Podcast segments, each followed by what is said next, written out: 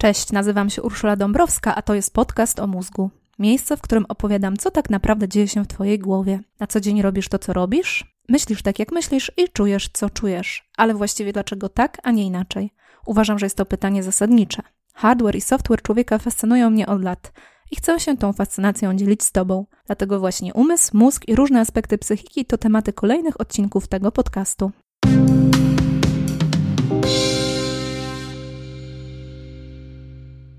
Chciałabym Cię poprosić o zalajkowanie lub obserwowanie strony Podcast o Mózgu na Facebooku. Możesz też dołączyć do newslettera na stronie www.urszuladabrowska.pl. Ale co najważniejsze, podziel się tym odcinkiem ze znajomym lub znajomą. To jest drugi odcinek o spaniu i śnieniu. Obiecałam i jest szok. Sama siebie zaskakuję, gdy uda mi się taki wyczyn. W pierwszym odcinku opowiadałam o fizjologii snu.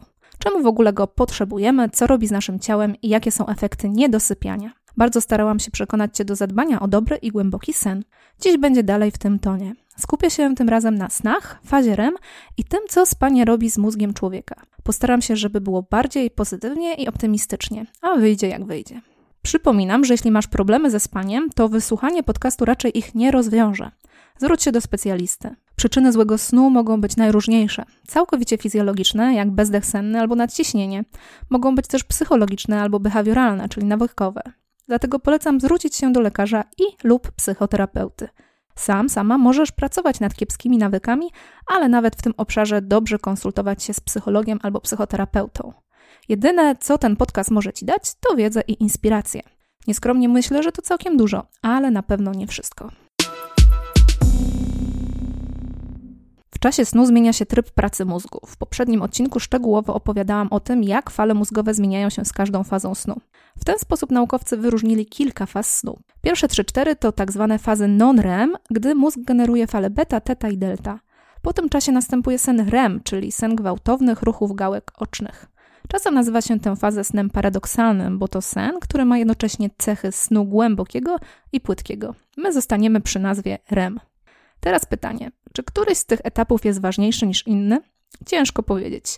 Na tak zwany zdrowy rozsądek najważniejsze jest to, co się dzieje zaraz po zaśnięciu. Natura nie może sobie pozwolić na ryzyko i zaufanie, że będziesz spać wystarczająco długo. Skoro w pierwszej części nocy dominuje sen głęboki, to pewnie on jest dla przeżycia kluczowy. Z drugiej strony sen non-REM i REM występują na zmianę w cyklach co 90 minut. Poszczególne fazy są włączane i wyłączane bardzo regularnie przez odpowiednie komórki znajdujące się w części mózgu zwanej mostem, która znajduje się w pniu mózgu. Więc wydaje się, że matka natura nie mogła się zdecydować i ostatecznie stwierdziła, że musimy dostawać trochę tego, trochę tamtego, a im dłużej śpimy, tym więcej tego drugiego, czyli REM. Wydaje się, że faza non-REM jest konieczna, żeby zregenerować ciało i mózg, posprzątać bałagan w mózgu i wyjść na zero. Natomiast faza REM to wartość dodana. Non-REM, w tym sen głęboki, znajdujemy u wszystkich zwierząt, a REM u ssaków i ptaków.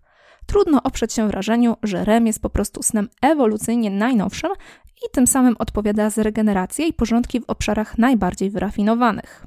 I teraz pytanie, co ja tak o tych porządkach w mózgu ciągle? Więc to dobry moment, żeby zwrócić uwagę na pierwszą podstawową funkcję snu. To jest właśnie sprzątanie.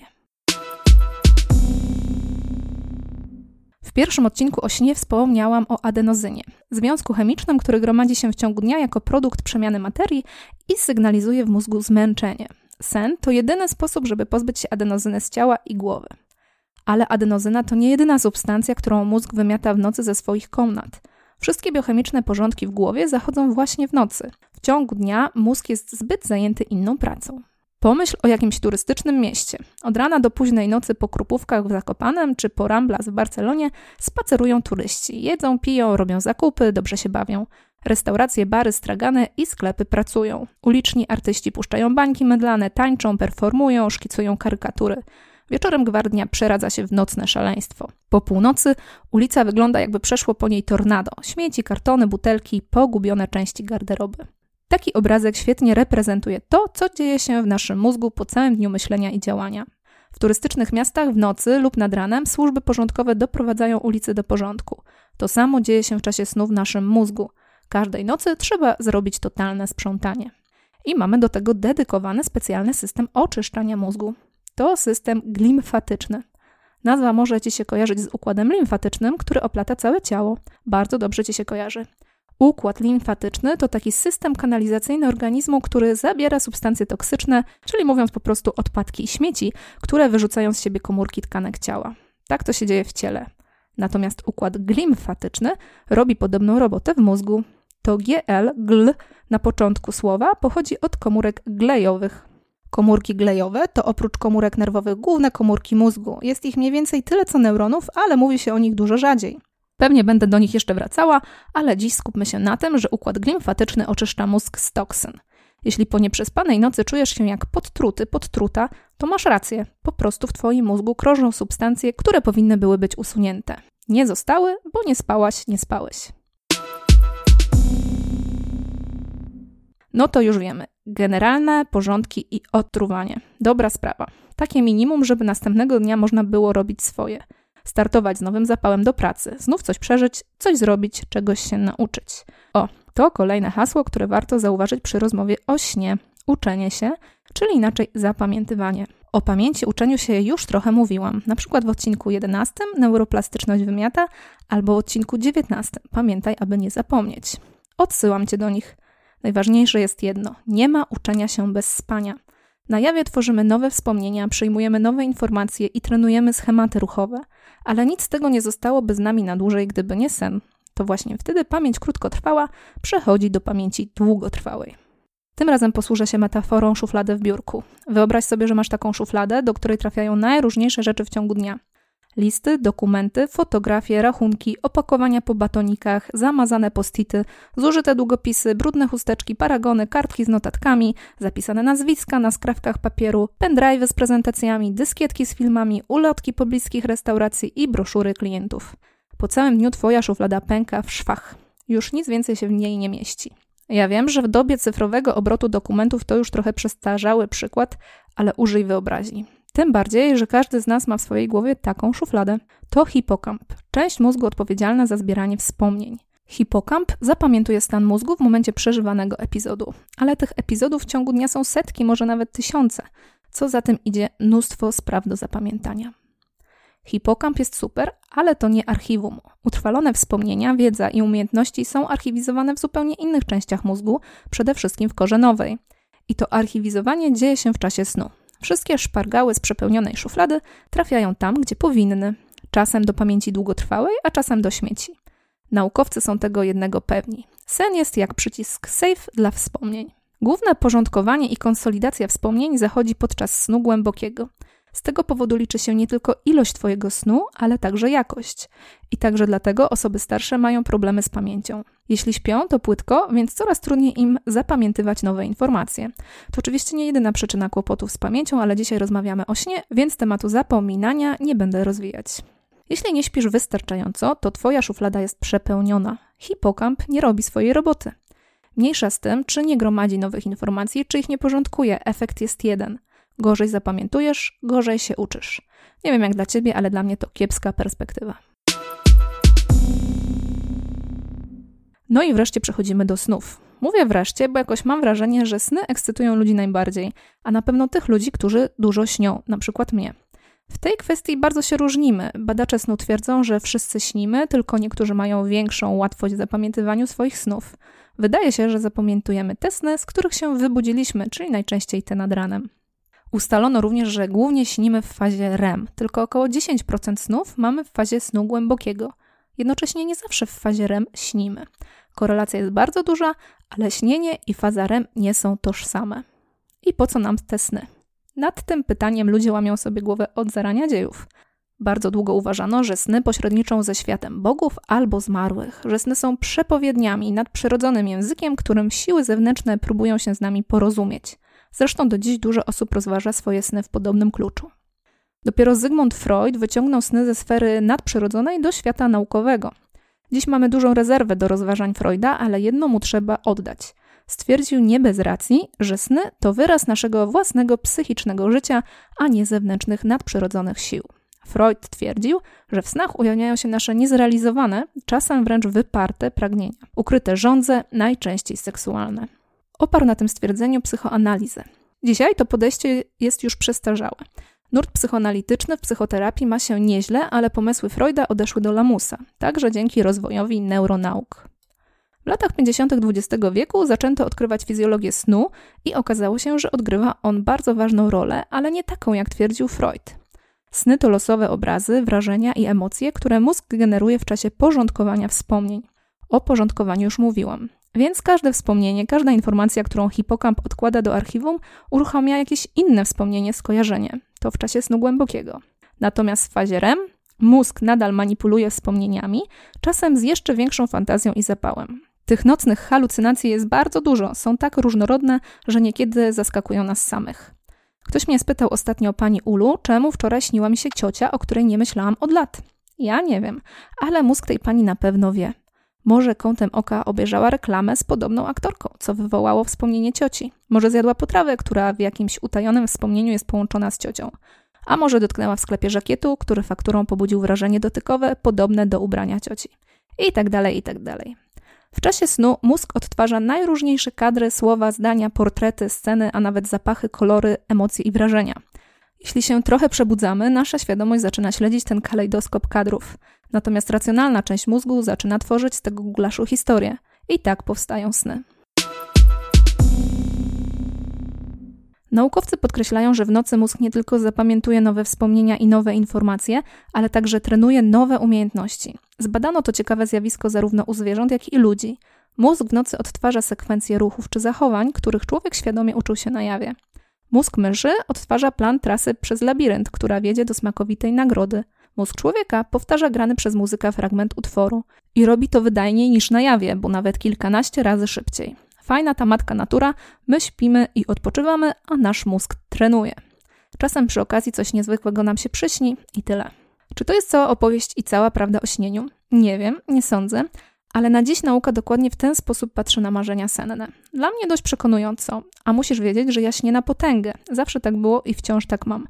Dużo pamiętam i często naprawdę mam co opowiadać i o czym myśleć. Tym bardziej, że dużo z moich snów było pełnych wspaniałych przygód, niezwykłych pozytywnych emocji i nieoczywistych zwrotów akcji.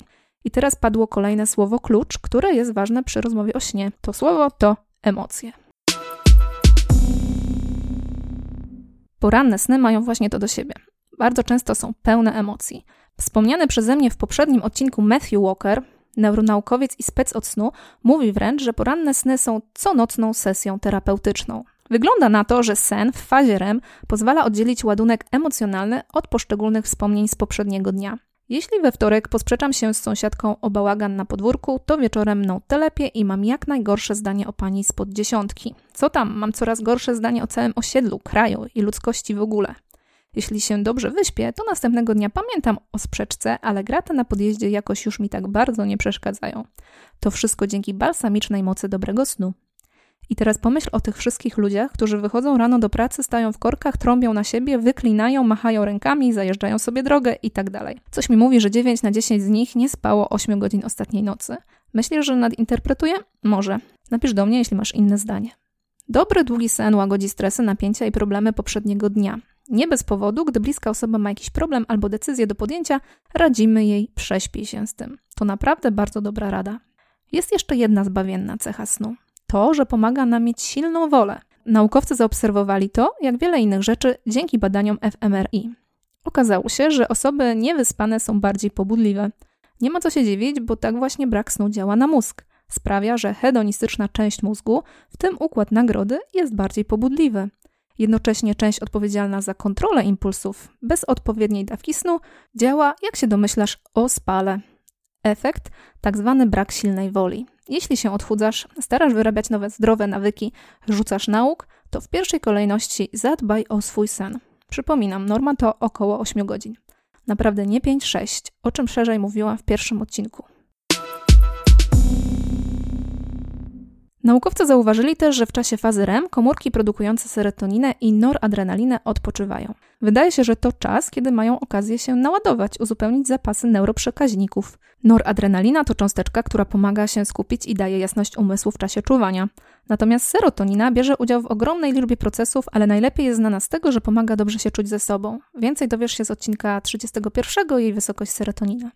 Te nocne przerwy w produkcji noradrenaliny i serotoniny nadal bardzo fascynują naukowców. Odpowiedzi jednoznacznej nie ma, ale robocza hipoteza jest następująca. Odpowiednia ilość snu REM pozwala utrzymywać optymalny poziom serotoniny i noradrenaliny w kolejnym dniu. To prawdopodobnie kolejny powód, dla którego czujemy się lepiej po dobrze przespanej nocy. Po takiej nocy także się lepiej zachowujemy. Mówiłam już o sile woli, nałogach i nawykach. Ale dobrze wyspane płaty czołowe sprawują kontrolę nie tylko nad żywieniowymi zachciankami. Są też niezbędne do kontroli emocji. W praktyce oznacza to, że mamy lepszy humor, bo złość oraz lęk nie przejmują tak łatwo kontroli nad naszym myśleniem i działaniem. Niewyspany człowiek to przepis na muchy w nosie, drażliwość oraz przygnębienie. Nie wszystko jest od nas zależne i czasem nie mamy możliwości się wysypiać i tu pozdrawiam wszystkie mamy noworodków i niemowlaków. Ale czasem sabotujemy samopoczucie na własne życzenie. I to jeszcze małe miki. Gorzej, że nasze kiepskie samopoczucie odbija się na życiu innych osób. Następnym razem, gdy się z kimś posprzeczasz, pomyśl, ile spałeś, ile spałaś ostatniej nocy i czy te dodatkowe odcinki ulubionego serialu były warte tej sprzeczki. Sen naprawdę robi różnicę. Nie dość, że porządkuje informacje, oddziela ziarna od plew, układa hierarchię spraw, łagodzi obyczaje, to jeszcze pozwala spojrzeć na sprawy z nowej perspektywy. I to kolejna wręcz magiczna cecha snów kreatywność. Kolejne słowo klucz. Jak dobrze wiesz, w śnie mało co jest normalne. Czas biegnie jak mu się żywnie podoba, nie ogranicza cię przestrzeń, raz możesz być tu, raz tam, nie ogranicza cię twoje ciało, możesz wcielać się w inne osoby, zwierzęta i przedmioty. Czasem jesteś obserwatorem, czasem bohaterem snu. Świat nieożywiony też jakoś nie podlega prawom fizyki. Sen to alternatywna rzeczywistość. Tutaj przypomnę anegdotkę o trzmielu. Amerykańscy naukowcy zbadali ciało trzmiela. Wyszło im, że cechy aerodynamiczne i waga trzmiela sprawia, że trzmiel nie może latać. Na szczęście trzmiel o tym nie wie i lata. Podobnie jest z nami, ludźmi. Na jawie nasze mózgi działają jak naukowcy. Ograniczają je prawa fizyki, związki przyczynowo-skutkowe i cała proza życia. Natomiast w czasie snu mózg jest jak trzmiel. Nie wie, że coś jest niemożliwe, więc to robi. Nie wiadomo, czy ewolucyjnie tak miało być, czy jest to przypadek, ale wygląda na to, że mamy jako ludzie dodatkową korzyść z tego, że sny są takie nieprzewidywalne. Nasz mózg w nocy nie tylko uczy się tego, co możliwe w świecie rzeczywistym, ale też sprawdza możliwości zupełnie od czapy. Przystawia i łączy kąski wiedzy i informacji w konfiguracjach, o których sami byśmy nigdy nie pomyśleli. Większość jest totalnie bzdurna, ale raz na ruski rok zdarza się cud i dzięki takim abstrakcyjnym eksperymentom mózg trafia na skarb. Przekonał się o tym niemiecki chemik i teraz spróbuję powiedzieć jego nazwisko. Friedrich August Kekule von Stradonitz. Ten e, chemik żył w XIX wieku i pracował między innymi nad odkryciem struktury benzenu. Wiedział, że benzen to węglowodór, wiedział, że węgle mają cztery wiązania, a wodór jedno. I wiedział, że w benzenie stosunek cząsteczek węgla i wodoru jest jak jeden do jednego. Długo nie mógł wykombinować, jaką strukturę przyjmuje w takim razie benzen, aż którejś nocy przyśniły mu się tańczące atomy i zrozumiał, że jest to zamknięty łańcuch. Takich spektakularnych odkryć nie ma zbyt wiele, ale z drugiej strony sami nie wiemy, ile z naszych dobrych pomysłów w ciągu dnia wyrasta na podglebiu zapomnianych snów z nocy. Ja z własnego doświadczenia wiem, że bardzo często mi się różne tematy uklepują w nocy i następnego dnia piszę, myślę, formułuję teksty w dużo ciekawszy sposób. Jeśli zbyt szybko staram się zająć jakimś zagadnieniem, to zwykle mówię o nim topornie, sztampowo i nijako. Taki jest charakter mojej pracy i dlatego w ten sposób widzę różnicę, jaką robi mi dobry sen.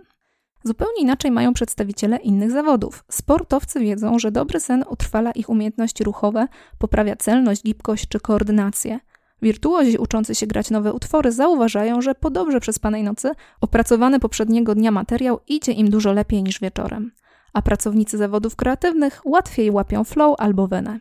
Naukowcy to wszystko badają i próbują testować. Mamy coraz więcej dowodów na to, że dobry sen poprawia wszystko: zdrowie, długość życia, pamięć, samopoczucie, kreatywność. I myślę, że tym optymistycznym akcentem zakończę. Śpijmy, śpijmy na zdrowie.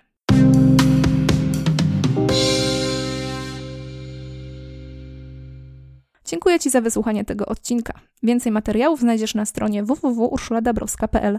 Zapisz się do newslettera, a informacje o nowych odcinkach będą wpadać prosto na Twoją skrzynkę mailową. Podcast o mózgu jest także na Facebooku. Zapraszam do polubienia strony i kontaktu. Tymczasem do usłyszenia. Dobrego dnia, dobrej nocy i dobrego snu. Ula.